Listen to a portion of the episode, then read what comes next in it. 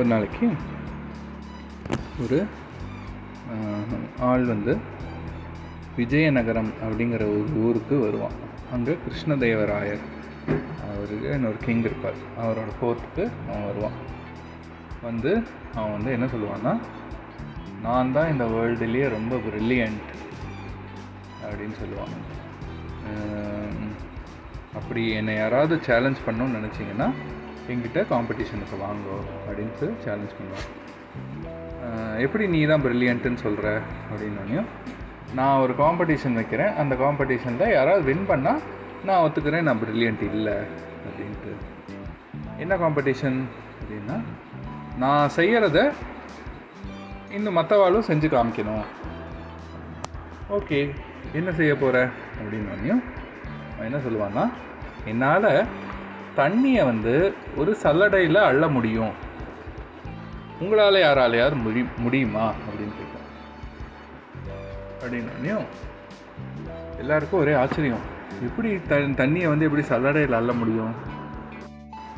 எல்லாரும் ஒருத்தர் ஒருத்தர் மூஞ்சி மூஞ்சி பார்த்துப்பா எப்படி தண்ணியை வந்து சல்லடையில் அள்ள அள்ள முடியும்? அப்படின்னு எல்லோரும் எங்கே நீ அள்ளி காமி பார்க்கலாம். அப்படின்னு அவங்ககிட்ட கேட்டால் அவன் சொல்லுவான் உங்களால் யாராலையுமே முடியலன்னு ஒத்துண்டேன்னா நான் உடனே நான் பண்ணி காமிக்கிறேன்.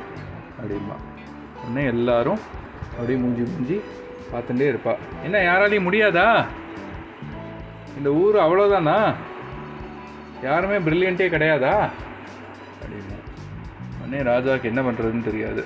ஐயோ இப்படி வந்து சேலஞ்ச் பண்ணுறானே சரி இந்த மாதிரி கஷ்டமான இதுக்கு வந்து நம்ம தெனாலிராமனை தான் எப்படியாவது கூப்பிட்டு ஆகணும் அப்படின்னு சொல்லிட்டு தெனாலிராமனை போய் கூப்பிட சொல்லுவாள் உடனே அவன் தெனாலிராமன் வீட்டுக்கு போனால் அவன் நல்லா நான் மத்தியானம் ஃபுல்லாக சாப்பிட்டுட்டு தூங்கின்னு இருப்பான்.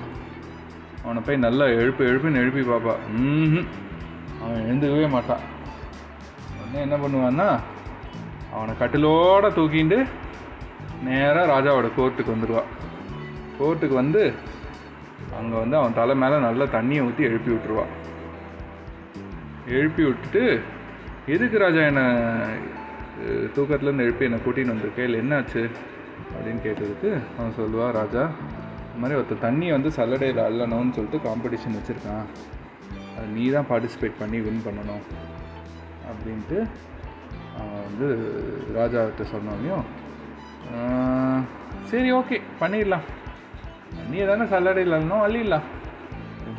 ஆ உனக்கு தெரியுமா? ஓ தெரியுமே. இதில் என்ன இருக்குது அப்படின்னு சொன்னோனையும் ஆனால் ஒரு கண்டிஷன் என்ன கண்டிஷன் நான் இனிமேல் தூங்கும்போது என்னை யாருமே எழுப்பவே கூடாது.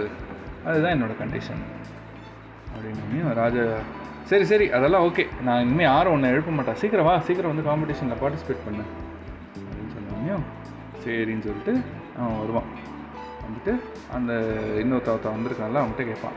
என்ன உனக்கு தண்ணியை வந்து சல்லடையில் அள்ளணும் அவ்வளோதானே அது ஆமாம் அள்ளி என்கிட்ட கொடுக்கணும்.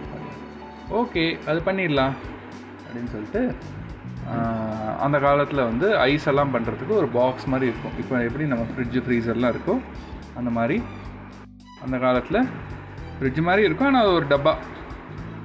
ஸோ என்ன பண்ணுவான்னா அந்த சல்லடையில் வந்து தண்ணியை ஊற்றி அந்த டப்பாக்குள்ளே அந்த தண்ணியோடு சேர்த்து வச்சிருவான். கொஞ்ச நேரம் கழிச்சு என்ன ஆகிடும் அது வந்து அப்படியே ஐஸாக மாறிடும். அப்போ அதை எடுத்து இந்தா வச்சுக்கோ. நீ தானே தண்ணியை சல்லடையில் அள்ளி கொடுக்கணும்னு சொன்னேன். இந்தா சல்லடையில் அள்ளி கொடுத்துட்டேன். அப்படின்னோடனே அவனுக்கு ஒரே ஆச்சரியம்.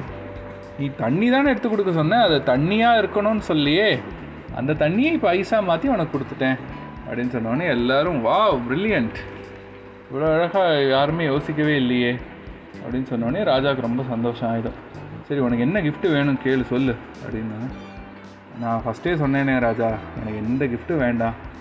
எனக்கு வந்து யாரும் என்னை தூங்கும்போது எழுப்பாதீங்க.